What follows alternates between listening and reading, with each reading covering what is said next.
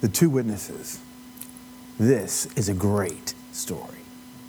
So I thought we'd start with a little um, object lesson. I'm going to need a few volunteers. Let me think how many I need. I need four volunteers. All right, Marissa? I know we're a small group. All right. I know I know your name, but remind Jim. me. Jim, sorry, Jim. That's all right. All right. It's so, been a while since I've had a class. Yeah, it's been a while. All right, Marissa, you're here Okay. in the light. Then here, Jim. All right, then I have Mikkel. I need one more. One more volunteer. Thank you, Leslie. All right. And you are God, Jesus Christ, the angel of the Lord, and John the Revelator. Okay. Whew, she was really nervous that she's going to be Satan. We don't even have a Satan in this little thing.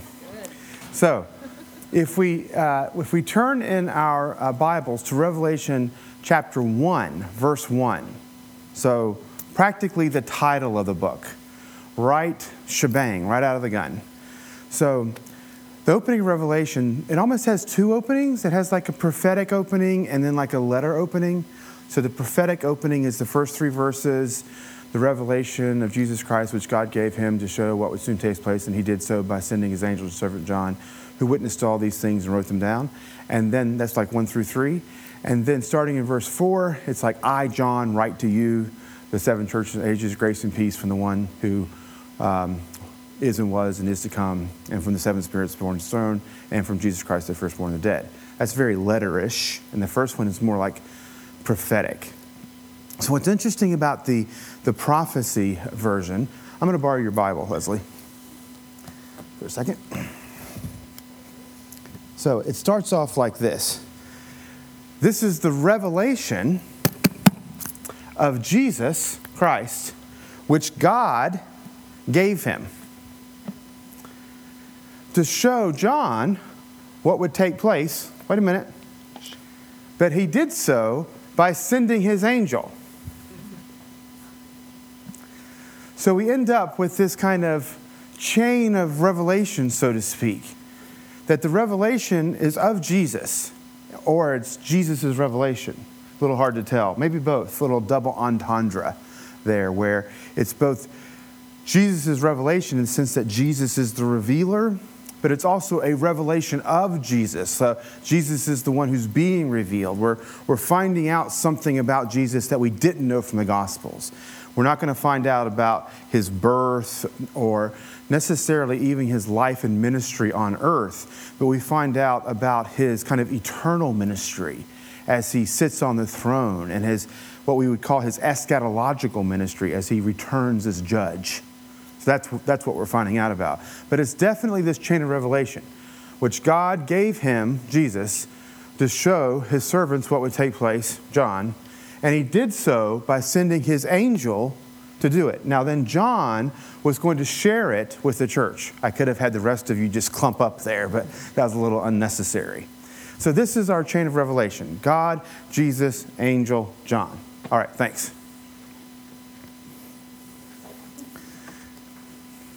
Right, round of applause for our volunteers. So, what's interesting about that chain of revelation that we get literally in chapter 1, verses 1 and 2, is that as we read the narrative, it kind of plays out that way. So, not in the initial vision of the risen Christ where John commission, or excuse me, where Jesus commissions John to write, and he does write, and he writes the seven messages. We talked about that the other night. But starting in chapter 4, John has this vision of the throne room, and I would call Revelation 4 through 10 the call narrative. That is, it's the story of John's calling to be a prophet. The call narrative is an important part of Hebrew prophetic literature. In some of the literature, it's quite short, and the word of the Lord came to Obadiah, and he said. But in the major prophets, we call them, the prophets that had a lot to write, the story of their calling is quite um, elaborate.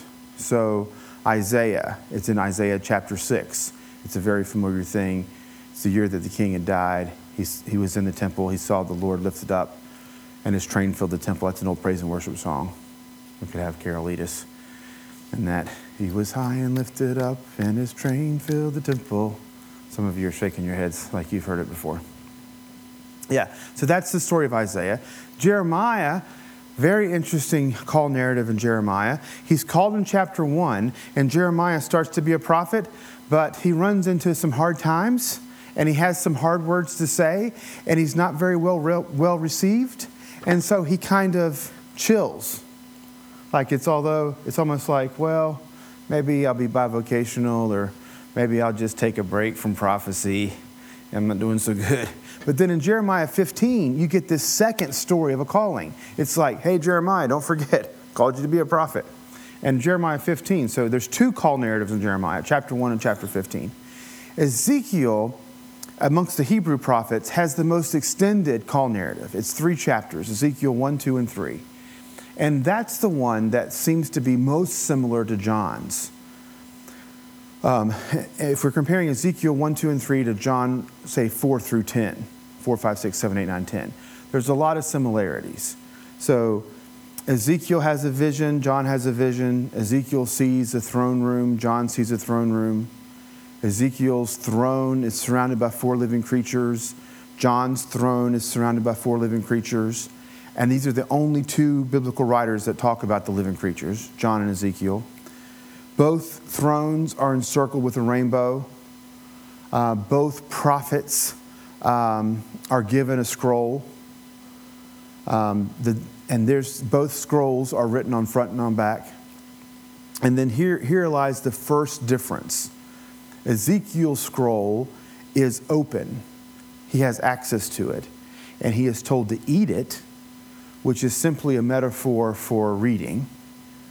And he says, It's sweet as honey in my mouth, but the words were hard.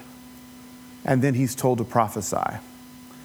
John's scroll is sealed, therefore he can't read it. And that's, that's the first kind of differentiation between the two call narratives.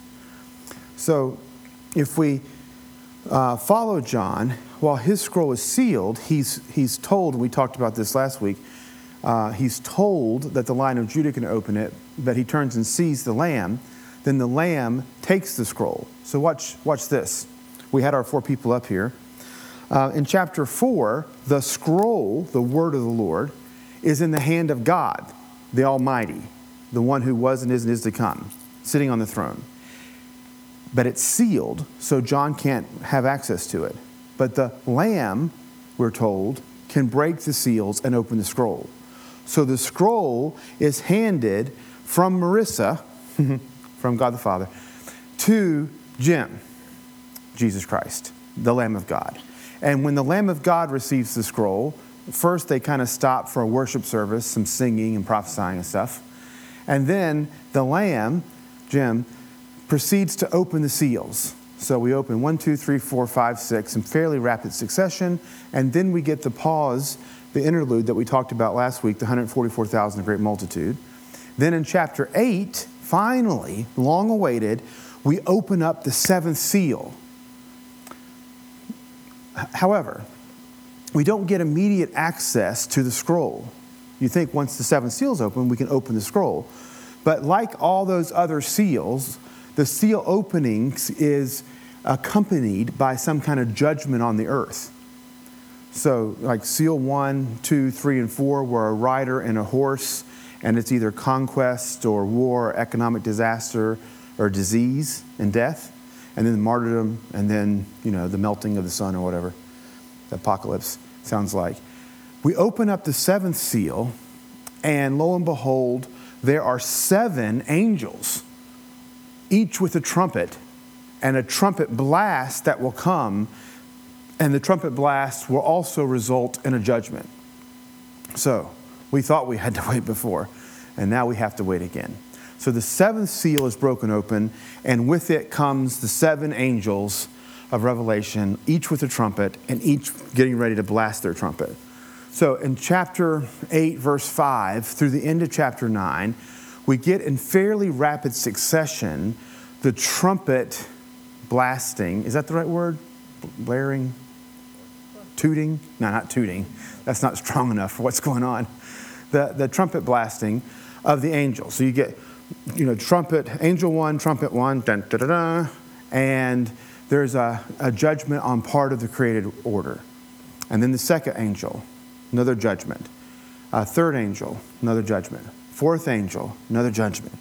Fifth angel, another judgment, a little bit longer. Sixth angel, another judgment. So, much like the seals, we were told were seven, and they come in rapid succession, but there's a pause between the penult and the ultima, between the next to last and last seal. There's a pause between the next to last and last trumpet. We get a story inserted between them. So, the story that's inserted between the sixth and seventh seal is the story of the 144,000 and the great multitude, which we looked at last week. The story that's inserted between the sixth and seventh trumpet is our story tonight, chapters 10 and 11. So, we've had all these trumpet blasts. The end of chapter 9, the sixth trumpet, next to last, it's kind of negative. It says in a little summary statement, verses like uh, 20 and 21, it says, All of those who did not die in these judgments, these trumpet judgments, uh, basically went back to their sinful lifestyles. Very disappointing. Judgment apparently does not have lasting effect on people's behaviors.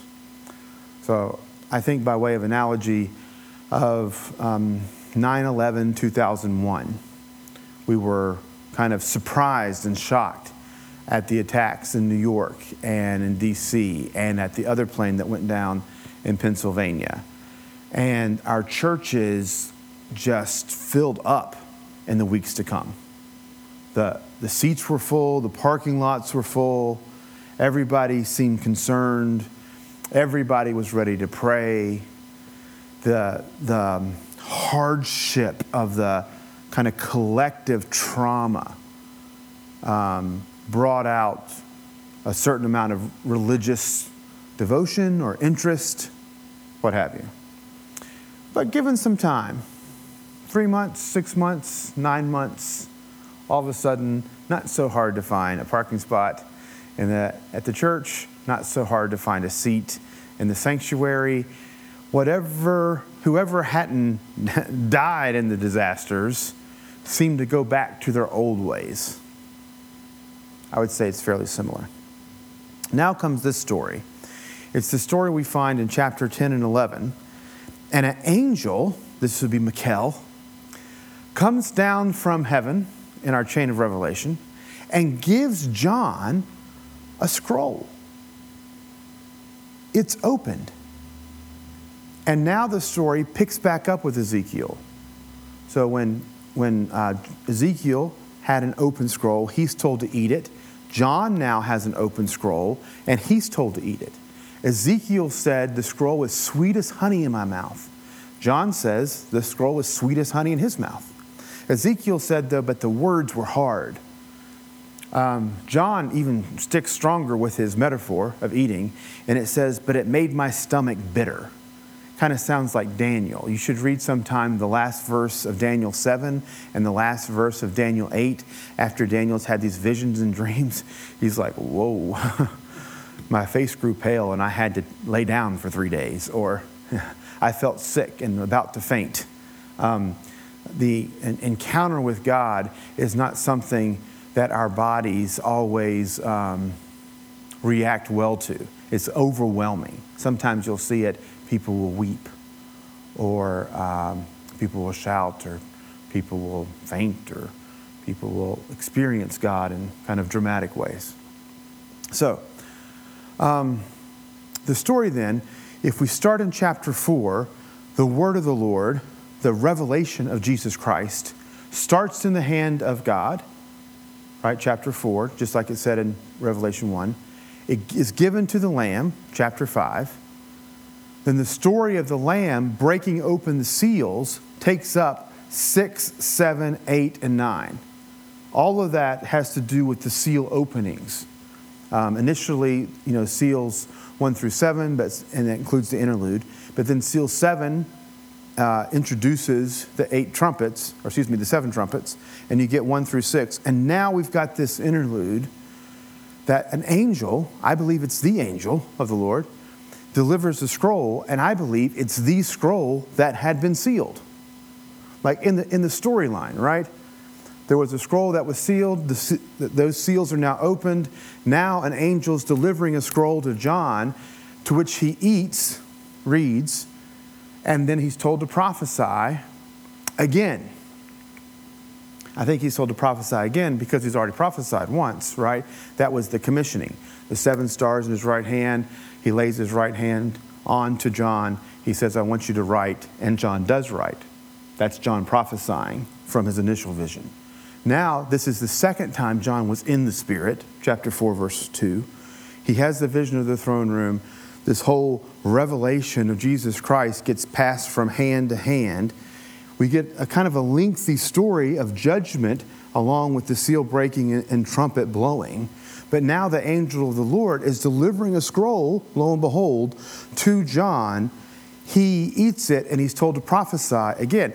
What that means is, is that at the very least, what John says then in Revelation 11 is the contents of the scroll that he has eaten in Revelation 10. And if I'm right, it is somehow the contents of the scroll that had been sealed that we first was introduced in 4 and 5 and then we saw the seal openings in 6 and 8. That's pretty exciting. So I want to say just one comment about the metaphor of, of eating, eating the scroll and how that represents reading. We actually use a fairly similar metaphor in English. If I told my students, I want you to uh, consume your notes before the exam.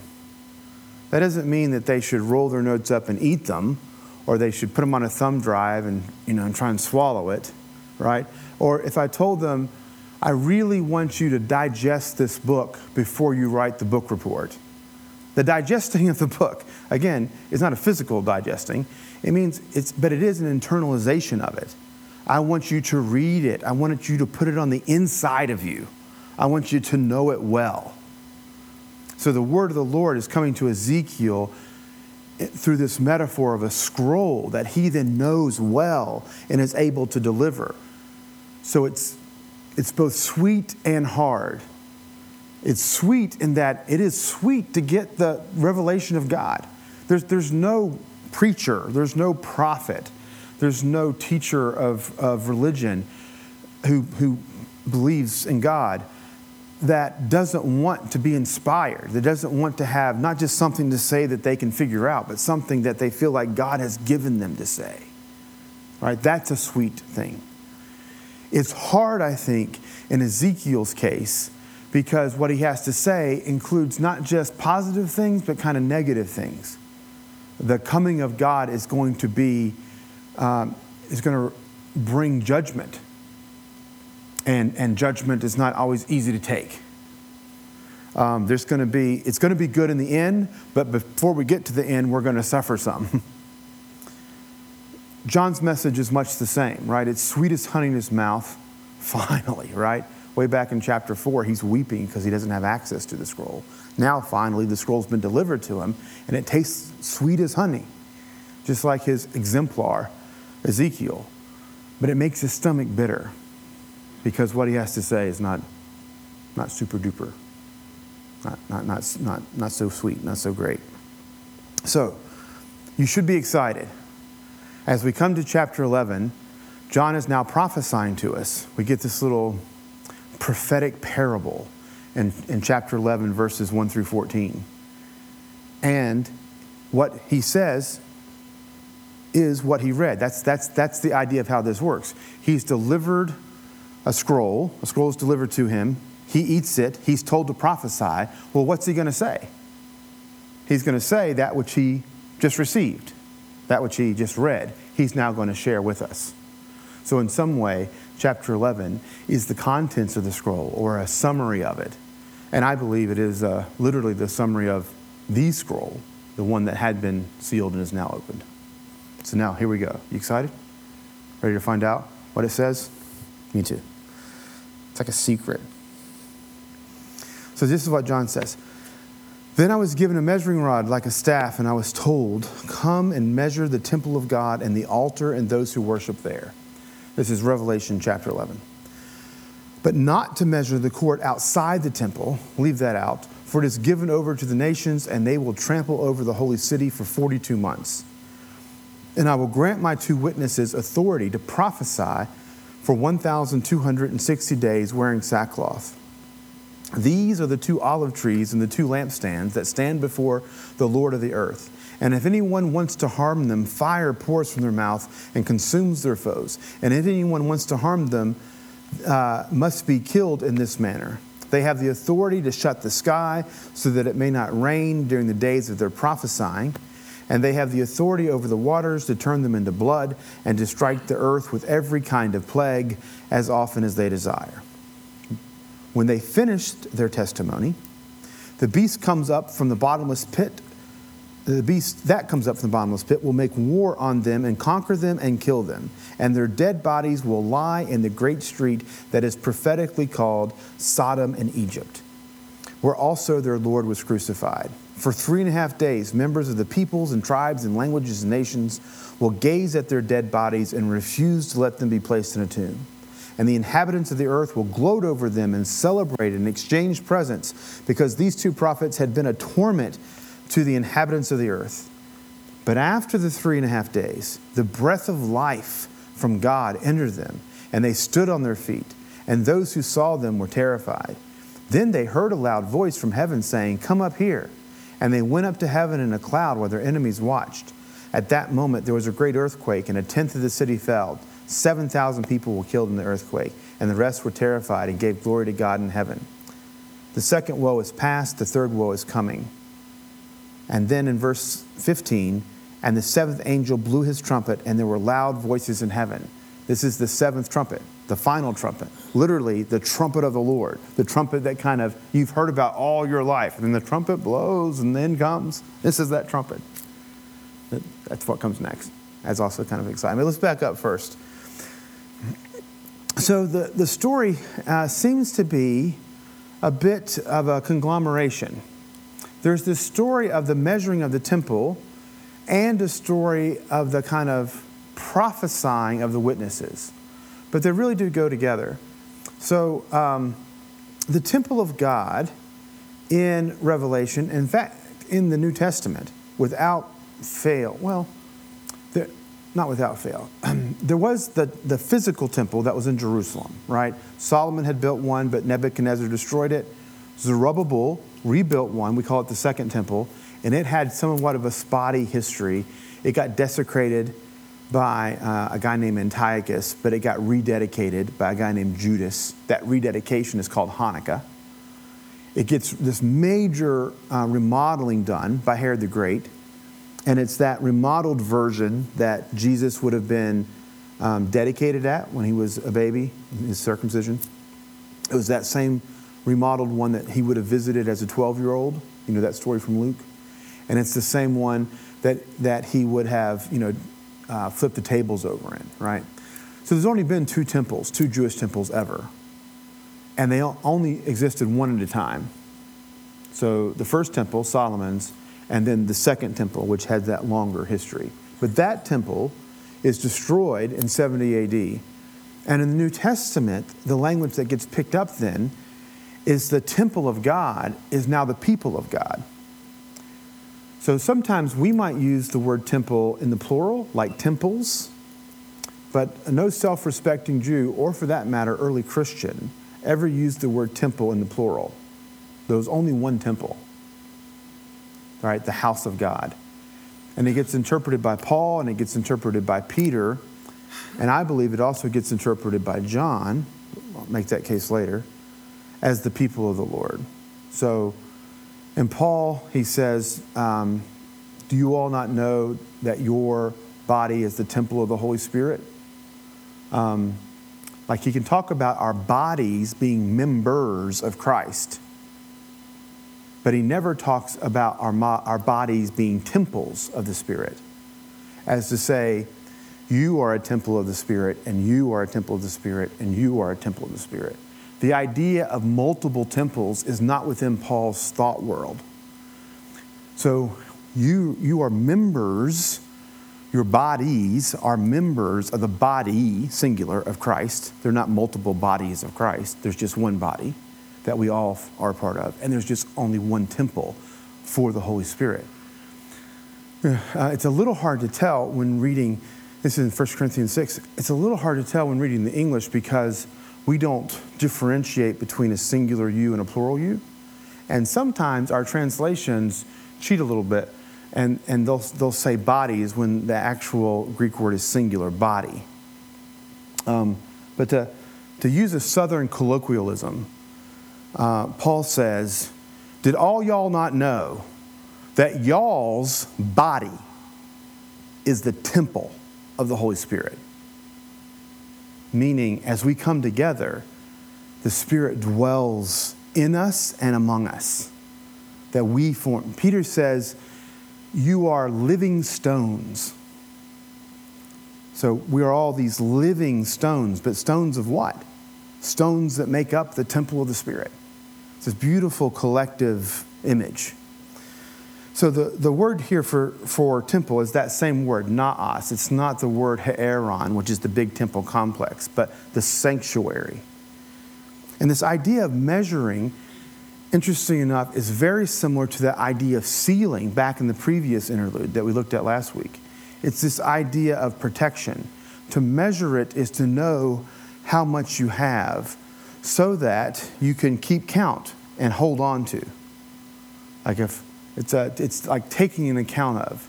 So to measure the temple and the altar and those who worship there, um, that's a very kind of internal concept. The altar here is not the altar of sacrifice that stood outside the sanctuary, it's the altar of incense that stood inside the sanctuary. So, back in seal number five, when it says the martyrs are crying out from under the altar, again, you might think, oh, martyrs, maybe that altar is the sacrifice. But there is no sense that if even if you give your life for Christ, that that saves you. The only way you are saved is through Jesus giving his life. They have washed their robes and made them white in the blood of the Lamb. Not they've washed their robes and made them white because they were martyrs and that saved them. So, and then later, that protest of the martyrs from under the altar is described as prayers mingling with the incense going up before God. That's chapter 8. Um, so, definitely, the martyrs and their prayers are the altar of incense. This altar that they're worshiping at, I think, is also this altar of incense. It's this idea that God God is in the ultimate things of life. We are completely protected. You're not, you're not going to lose your soul. You're not going to lose eternity. You're not going to lose your life with God. God is protecting you. However, on the outside, not so good. On the outside of the temple, leave that out. That doesn't get measured, for it's given over to the nations and they're trampled for 42 months. Um, so, outside, where is the altar of sacrifice? And outside that, where is there the city? Is destroyed. And, and literally, in the history of Judaism, it did get destroyed, right? All of that got laid waste. And it's an interesting, we'll come back to this concept of 42 months um, either tonight or maybe next week. Um, but 42 months adds up to uh, three and a half years which interestingly, in verse 3, it then says, And I will grant my two witnesses authority. Now, before we go on, what, what do witnesses do? This is not a trick question. They testify, right? Witnesses witness. Witness give testimony.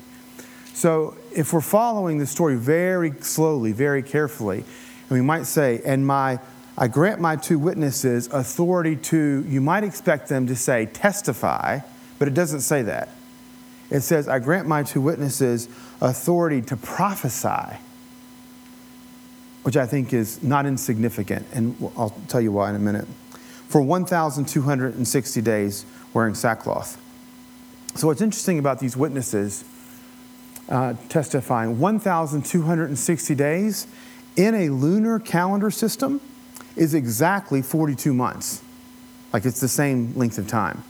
So, while um, our number of days in a solar calendar can fluctuate between 28 to 31, um, in a lunar calendar, every month has exactly 30 days. So 42 months times 30 equals 1,260. So, how long will the outside get trampled? 42 months. How long will the witnesses prophesy? 42 months. But he uses a different number to describe it, which is really fascinating in terms of the numerology of um, Revelation, which we will look at closely next week. Now, these two witnesses then are further described as two olive trees and two lampstands that stand before the earth. And we go on to hear more about them. Um, they can turn water to blood, they can shut up the sky so it won't rain, they can call down plagues from heaven. Now, who or what do these two witnesses refer to? The church has long since speculated. So the number of candidates that we have uh, makes it look like the Republican primary from the last year and a half. You had all these possibilities. Who's, who's, who's going to be the final candidate? So some have said that they obviously are Moses and Elijah because um, who in the biblical story is associ- which, what prophet is associated with the plagues? Moses. Which prophet, and which, which is one of the plagues, turned water into blood? Moses, right. So that's very Moses ish, right? Mosaic. Ah, ah, ah, sorry. Um, the, and then, do you know which prophet prayed and there was no rain for three years? Elijah, yeah. And then Moses and Elijah, they're like the, they're like the New Testament's favorite prophets. Um, in Matthew, Mark, and Luke, there's a transfiguration story where Jesus goes up on a mountain, he's transfigured, and there's these two witnesses, not, not Matthew, Mark, not um, Peter, James, and John, but, but two kind of heavenly witnesses. And who are they? Moses and Elijah. Yeah, they, they are kind of the witnesses, right? So they're the witnesses of the transfiguration, and these witnesses do very Moses ish things and very Elijah ish things. So Moses and Elijah are candidates for the two witnesses.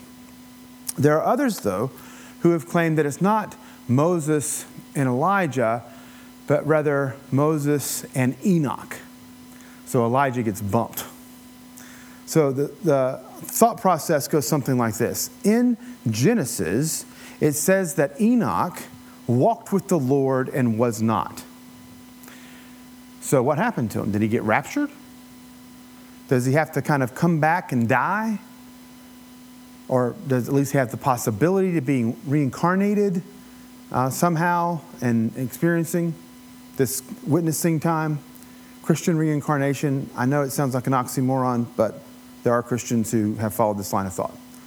Um, and in Hebrews, there's this reference again, this in chapter 11, this long list of faithful witnesses, and Enoch makes the list. And there's this description of them there saying he didn't taste death. So, between he walked with the Lord and was not from Genesis, and he didn't taste death from Hebrews, people have said, well, maybe he is one of these witnesses who then gets reincarnated, and then at the end of the story, they both die. And so there he is. It's his death. Um, couple of things just to say there. To, to walk with the Lord and be not may very well be, be a euphemism for death, right? He, he walked with the Lord, and now he's no longer with us. What does that mean? Like, you've known people that walked with the Lord? You use that term for their life? Yes or no? Yes, surely you say yes. Yeah, you know me. You've known people that walk with the Lord. I walk with the Lord. You walk with the Lord, right? And now they're no longer with us. That doesn't necessarily mean somebody didn't die.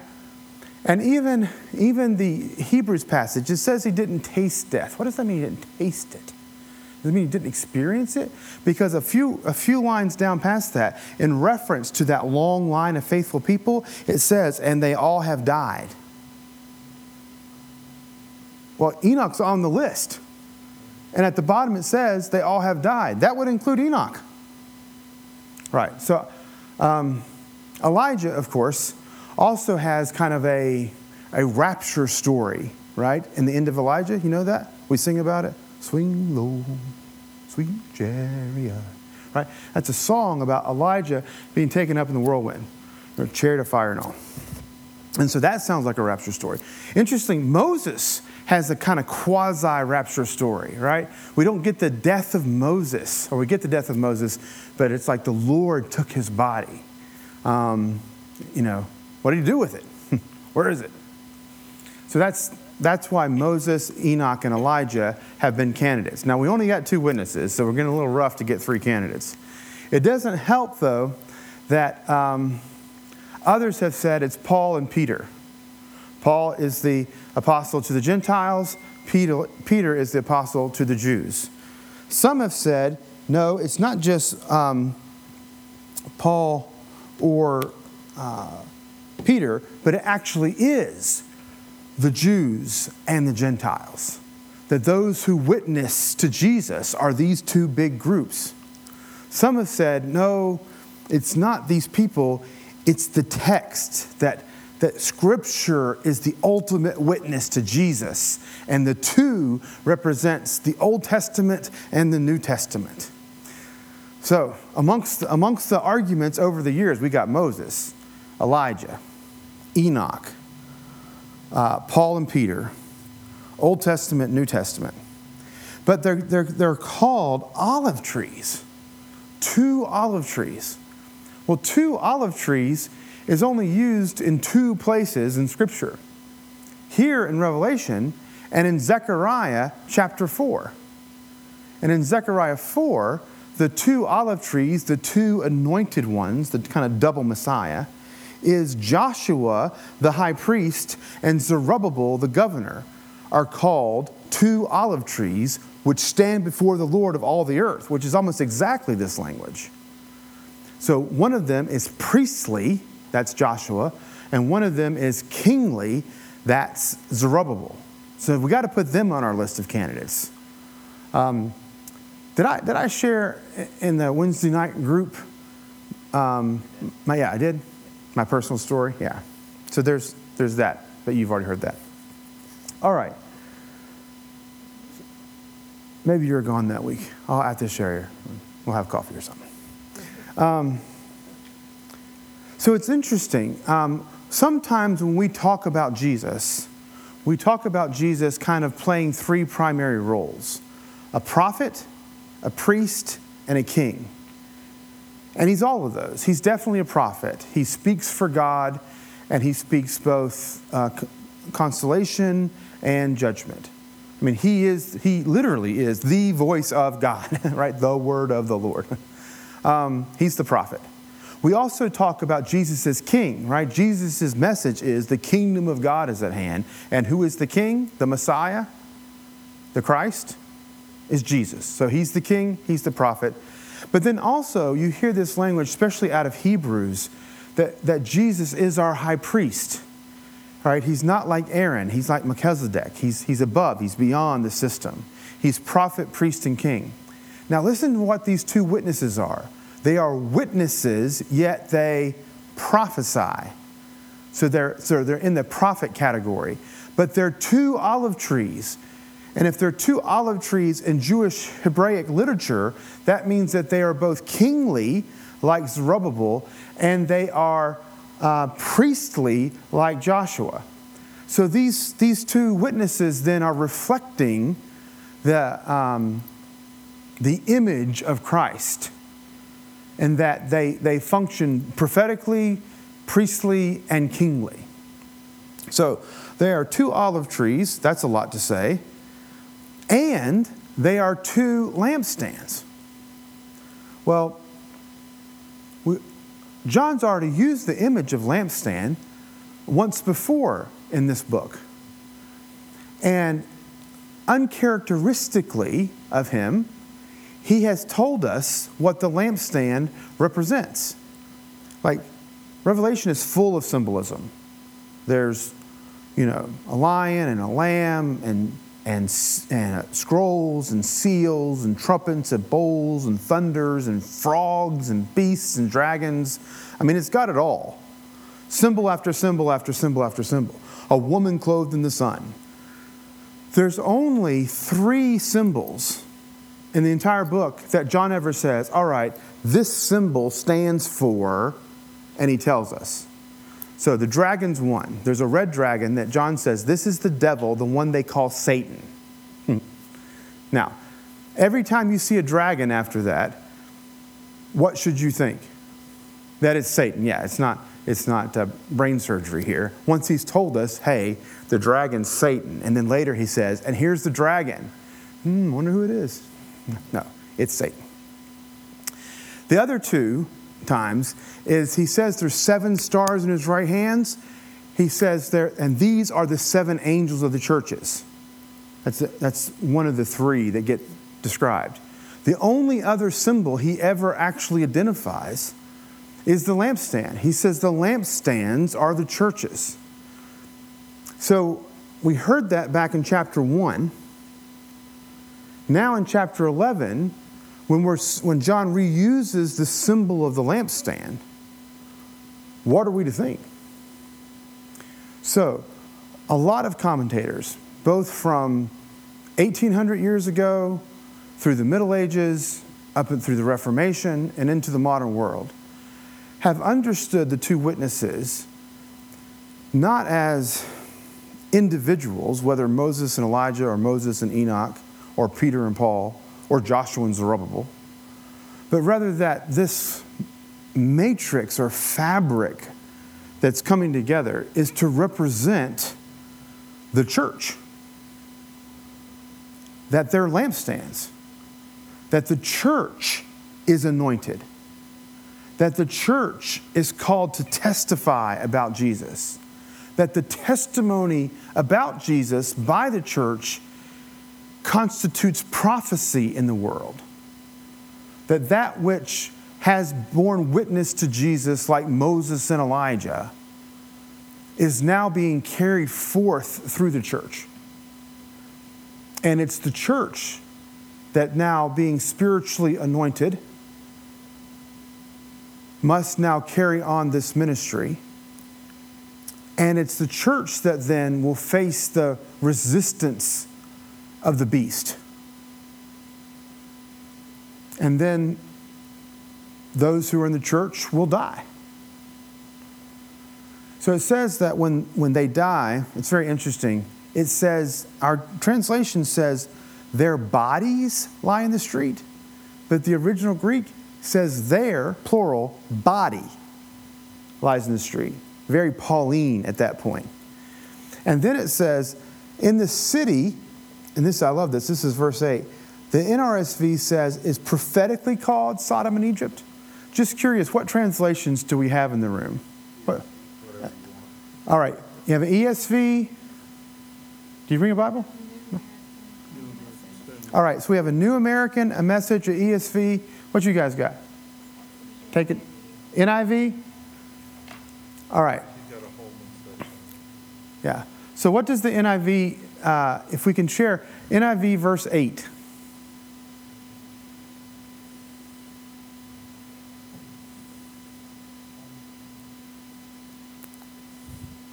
The great city that is something called, but I'm looking for the, for the um, adverb. 11.8. So, mystically is from what translation? So the New American Standard translates it mystically. It's mystically called Sodom and Egypt. Figuratively is what translation? The NIV says figuratively. So mystically, figuratively. The message says spiritually. That's the King James says spiritually as well. What? fittingly. What translation? Life application. Life application says fittingly. The NRSV says prophetically. The ESV says symbolically. ASV says. The ASV says spiritually. Good News says symbolic. Good news says symbolic. We are all over the map on this one, aren't we? It must be a hard word to translate. It's actually a fairly common word in the New Testament pneumatikos. Um, Paul will talk about people who are soulish, right? Often we translate it people of the flesh. Um, and he said people of the spirit, pneumatikos, or pneumatikoi, the plural.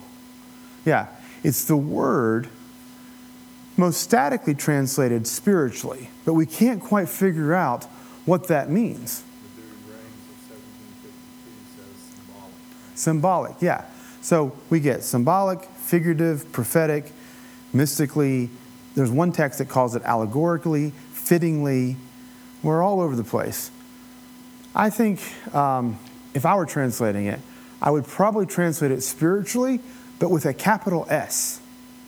Because I think the same spirit that has anointed them through the olive trees, right, the anointing, is now giving us sight to see beyond the physical. Because we know literally what was the um, name of the city where Jesus died. Historically, literally. Jesus died in what city? Jerusalem, right. But now, spiritually, mystically, figuratively, allegorically, we're talking about this, this kind of spiritual reality um, that where they died. And it says that their body could be seen. I heard one interpreter say that this prophecy could not have been fulfilled until after satellite TV because only after satellite TV could the whole world see two people's bodies laying in the streets of one city. Um, yeah, I, I, find that uncompelling. Uh, I, I think if we follow the majority of interpreters in the church, that this represents um, the church, then if the church is here, there, and everywhere, when they die, when, when they get martyred, they're seen here, there, and everywhere. And what's interesting about how this little prophetic parable comes to an end, they die, but that's not the end of the story. Because in three and a half days, the spirit of life, I think the RSV said the breath of life, but it is, it's the same word, pneuma, for spirit. The spirit of life breathes into them and they stand up on their feet. That's a resurrection story. And then there's a voice from heaven saying, Come up here. That's an ascension or rapture story. And then those, um, then what does it say in verse 13?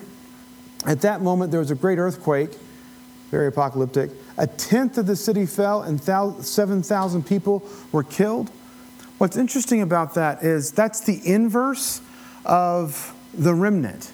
So in Isaiah, how much gets saved? Just a tenth of the city, and the rest is destroyed. Here it's the opposite. Only a tenth is destroyed, and the rest is saved.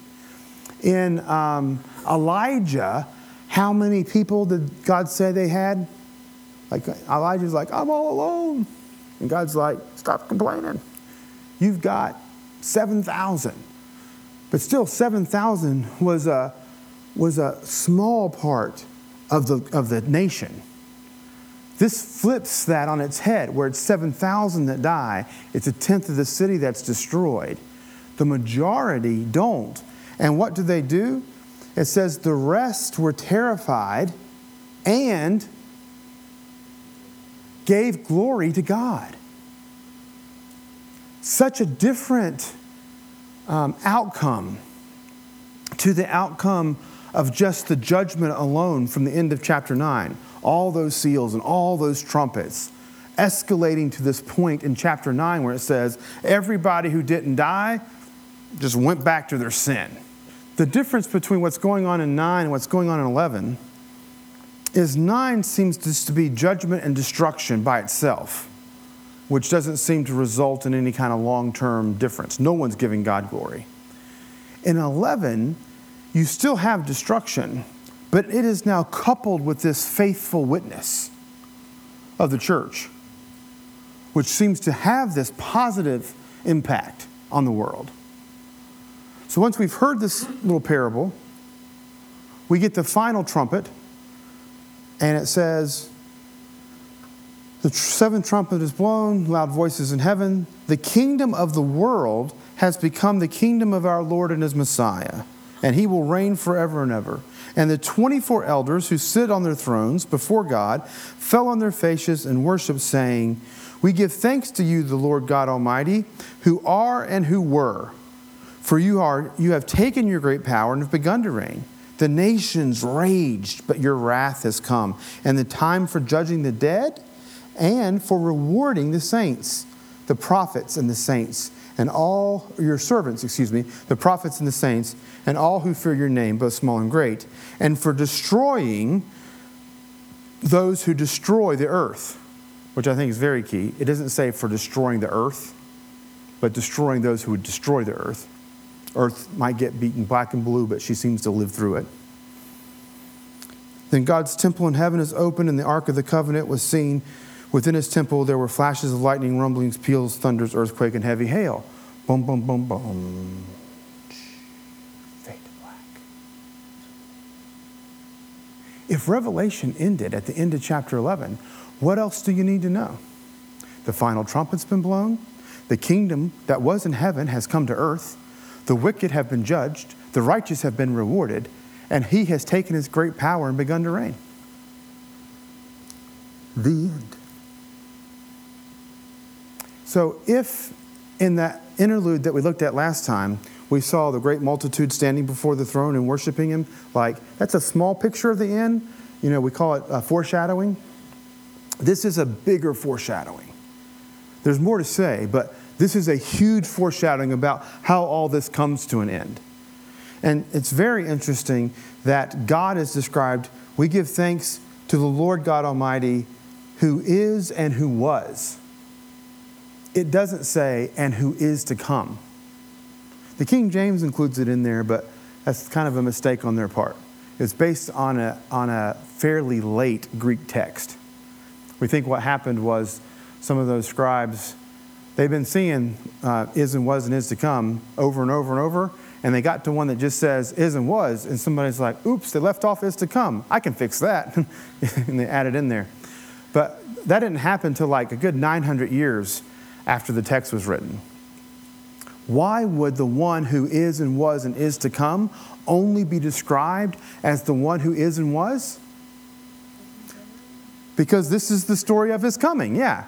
Once you tell the story of this coming, then he now is just the one who is and was. He's no longer the one who is to come because he has come, which is what this says. It's the final trumpet, and it says, whatever, um, the kingdom of the world has become the kingdom of our Lord and Messiah, and he will reign forever and ever. So, um, what happens after that? That's, that's an interesting thing. I'll just say this quick, and then I, I got a summary statement, and we'll open it up for conversation. Um, when you're speaking in public and you, you have a lot to say, and let's say you have 30 minutes to say it. If after 10 minutes you have spoken through your notes, so think, think if you're teaching, or you're giving a lecture, or you're preaching a sermon. You got these notes, you got 30 minutes to talk, right? 30 minute class period, we'll say, kind of a short class period, but imagine it, right? And you've taught through your lesson in 10 minutes. Then what do you do? Say, so Jen says you freak out a little. You improvise. You improvise. What? Time, time for questions, yeah. Some discuss amongst yourselves. You can't just dismiss them. Well, you, may, you can in college, actually, because they can go out and do their own thing before they go to the next class. But if you're in a public school system, there's an expectation that they're not going to be roaming the halls until the bell rings, right? So, what John does um, is that he recaps. you get this kind of cosmic recapitulation. At the end of 11, he's already told us that in the end, God comes, things are made right, the wicked are judged, the righteous are rewarded. So, what do you do now? Chapter 12 backs up, backs way up, and says, Well, there was this sign in heaven, a big sign in the sky, kind of like this. And he tells the story of a woman and this conflict that she had with a serpent, where the serpent wants to kill the woman's child. Does that sound like a story you know? Yeah. Who's the woman? Eve, yeah. But before you know it, the woman's giving birth, but not to Cain or Abel, but to the one who will rule the world with a rod of iron, who is taken up into heaven. Do you know who that is? There's only, there's only one big character in the Bible who is going to rule the world and who also went up into heaven. Jesus, yeah. So uh, she sounds like Eve, but before you know it, she sounds like Mary. And then we're told that she was protected by God in the wilderness. Well, what group of people do you know was protected by God in the wilderness? Yeah, before you know it, it's, it's, it's, like, a, it's like a morphing symbol. It's like a hologram. It's like those little baseball cards that we used to get when I was a kid. And he's like this, and then he's like this. He's like this. Right? Turn. So at one point, yeah, I, I know that. That's, that's Eve. Oh, Mary. Oh, Israel. Mary, Eve, Israel. Mary, Eve. And the story gets retold. Literally, the story of the Bible gets retold from beginning to end. There's this conflict. Um, it has to do with the dragon. The dragon empowers these beastly empires. The people resist. That's another lesson. We'll come back to that later. And eventually, it's like, um, it's like a jumbotron at a, at a sports event.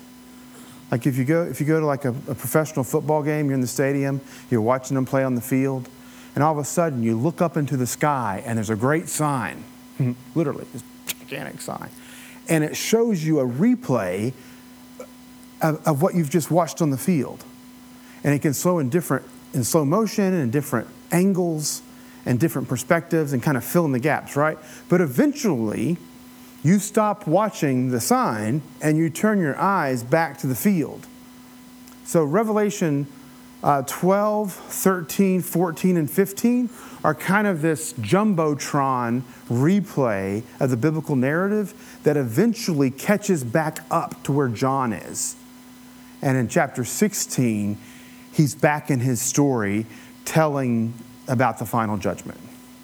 So, we back up though to the story of the measuring of the temple and the witnesses.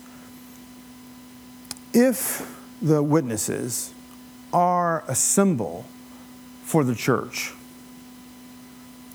then the very heart of John's message, the content of the scroll that had been sealed and is now open, resembles the gospel of Jesus Christ.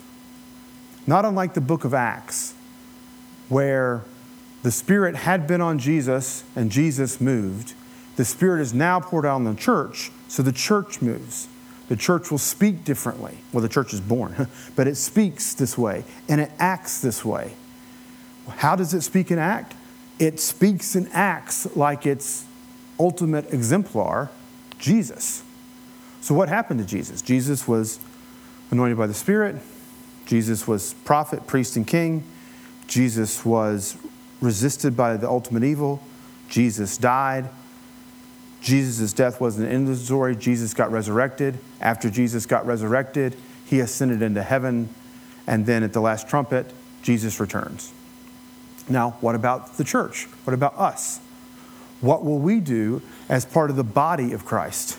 We'll be anointed by the Spirit. We will prophesy. We will pray the roles of priests and kings. We will be resisted by evil. We all will die. Our death is not the end of the story. For like our Lord, we too will be resurrected. And when we are, we will ascend. And in the end, what will happen? We will return with God on earth. John's, John's message is a message of empowerment, a message of spirit um, empowered, spirit anointed prophecy that the church is to bear witness to Jesus as resistance.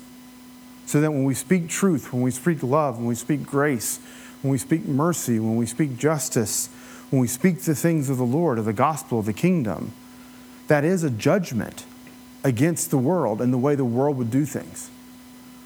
It's a judgment against the beast, whether the beast was Nero or Domitian or Pol Pot or Idi Amin or Slobodan Milosevic or Hitler, Mussolini or Stalin or whoever, whatever current iteration of the beast that is living, some world leader that's ungodly. The church has an opportunity, right, to bear witness to Jesus and thereby be the resistance in the world, the prophetic voice in the world. Why do you think John said that there were two witnesses? Yeah, that's a great question. So I've thought a lot about that. And so, um, and not just me, but others. So out of the seven churches, there were only two that there was only positive things said about Smyrna and Philadelphia. So some have made it look like kind of like there's a lot of people who claim Jesus, but only a few actually live for Jesus. Yeah, that kind of argument.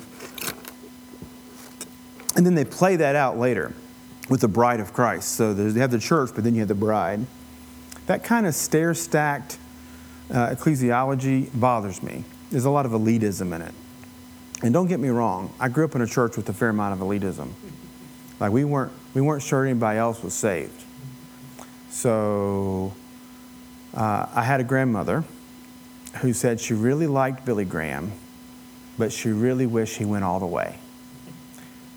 What she meant by that was she wasn't sure Billy was Christian because he didn't speak in tongues. So I'm not saying that elitism is unique to my tradition. There are other traditions that are very elite, right? But we all suffer from that some some. So that argument, which I've heard a lot, I don't find particularly compelling. In Deuteronomy, interestingly enough, in order to have um, a legal witness, you need two. And so you do have two witnesses here. And the, and the fact that um, the text is pulling together a lot of Zechariah 3 and 4 uh, seven eyes, um, seven flames, Spirit of the Lord, two olive trees, um, anointed before all the earth, or sent out into all the earth. There's a lot of stuff that's in Zechariah 3 and 4 that's also in Revelation. And in particular, they really seem to be converging here in chapter 11. Um, two, two's the number there, right? You have two olive trees. And then John, interestingly enough, in all the Johannine literature, the Gospel, 1 John, 2 John, 3 John, there's no transfiguration story. The closest thing we get to even hinting at a transfiguration story is Revelation 11. John says there's this anointing of these witnesses, and they can shut up the sky, and they can turn water to blood and call down plagues, which is very, very Moses-y and very, very Elijah-y, to use technical terms. Um, and that's, that is, it's the closest thing we get to a Johannine transfiguration. Uh, except that it's not a transfiguration, but it's, it's the closest thing we get to one. But then I kind of love it in a way, if I'm right, that the lampstand should tell us that these, this is a symbol for the church, because then it's the church then that steps into those roles, right? Of, of we're, we're like Moses, right? We support the law. We're like Elijah. We prophesy. Except it's been dispersed to the group, not just held into the singular leader. I think that's certainly part of it. You do have the Deuteronomy piece where two witnesses is what, what you need for the truth. And I think that converges enough to, to make the case. Tribulation is something the church has always been going through. I mean, there are more people martyred 2012 than there were in almost any other year in, the, in church history. So, what, what do you think tribulation is if it's not a bunch of people dying for the faith, or they're put in prison, or they're marginalized? Um, in 2003, um, I had a friend. I might have told you this before.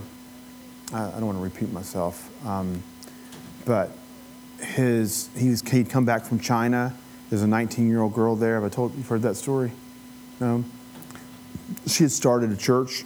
The, the authorities found out it was against the law, so they were going to shame her as kind of an example for people who would do such things. So in their little village, they were going to force her to eat, um, yeah, dog, dog feces and drink urine. And she did. Um, she either recanted or, or do that. And she did it. And later she testified that she felt like God spoke to her as she did it and said, Take and eat, for this is your holy communion with me. Uh, there's still a church in that village. Right? It's that kind of sacrifice that people go through for the faith that grows the faith. I mean, the church has actually, historically, done much better in terms of growth during times of persecution than during times of, pleasantries. Because if we can live through the persecution, right, it's the blood of the martyrs that, that fans the church. Uh, Constantine's conversion is one of the worst things that ever happened for the church because the church became the establishment and it's lost its prophetic edge. The, the church after Constantine struggled because you could be a nominal Christian, right? Just in name only. Before that, you couldn't be a nominal Christian because either you had to live up to it or not. In Vietnam today, in the Assemblies of God, uh, the denomination that the college is associated with, it is very difficult to get credentialed to be a minister if you have not been arrested. Because if you've not been arrested, ha- have you matured enough and stood up publicly enough in the faith to deem a leadership role? I just find that fascinating. There's no expectation that I should have been arrested. In fact, if I'd been arrested, it, it would have been harder for me to get the job. But there, it's not. So, my colleague, his, his office is next to me, has done a lot of work in Southeast Asia and has been arrested either two or three times, uh, twice in Vietnam. saying. We live in persecution, we live in trouble all the time. And the trouble that we live in um, is, is a different kind of trouble, right? We don't live in the trouble of Smyrna and Philadelphia where it looks like somebody's going to get killed or somebody's going to get locked up. We live in, in the danger of Ephesus and Laodicea, of assimilation. We forget our first love. We think it's more important to tell other people when they're right or wrong about the faith than it is to love Christ. So in Ephesus, they had some apologists that could tell the Nicolaitans that they were wrong theologically. To which Christ says, well, whether or not they're wrong theologically, that's one thing. I mean, they are wrong, he says. But that's not the most important thing for you. The most important thing to you is you've lost your first love. I think that's where we sit. We, we think we're, we can see well, we're clothed, and we're healthy. And sometimes we're blind, poor, and naked. So in a way, I guess it does kind of play into, aside from the elitism that can come with it, of the two churches being the churches that we're living with. Yeah, so for me, again, um, if I had to play it out, I do think, and this is the way I understand prophecy working in general, whether it's Hebrew prophecy or later Jewish Christian prophecy, prophecy can both have a very present reality, it can mean something in the moment, it can also mean something for the future, and ultimately, it can mean something in the end. So, for example, in Isaiah, you'll get Isaiah 7, a young woman will give birth and you'll call him Emmanuel. I think, in a very real sense, that got fulfilled in Isaiah 8 when Isaiah's wife gave birth to their second son. And that the birth of the second son represented God's voice among them. She was a young woman, which is, it says young woman in the Hebrew, not virgin. She gave birth, it fulfilled their expectation. I think, obviously, especially given Matthew and how he reads that text, that text is fulfilled in Jesus, right? But it doesn't mean that it didn't have meaning for them in a, in a real way, right? And so there are other texts, if I'm talking about Old Testament texts, that might have a present, a Christological about Jesus, and an eschatological in terms of the church. So if I'm reading Revelation, which I understand to be Christian prophecy, I think it has to mean something present for John and his readers. I think it, it also means something for us in the, in the part of the story we find ourselves in. But it doesn't mean that even that's the final fulfillment. That, that I think this all does end at, at some point with Jesus' return. There will be a church alive on planet Earth at that time. So, in some ways, this then becomes them, right? The eschatological church, which may be us, but it may not be us, right? We may be the, the church on the way, so to speak. But in some ways, we're a part of it, right? We're not separate from it, but maybe there is this sense in which there will be the final iteration of this cycle of events.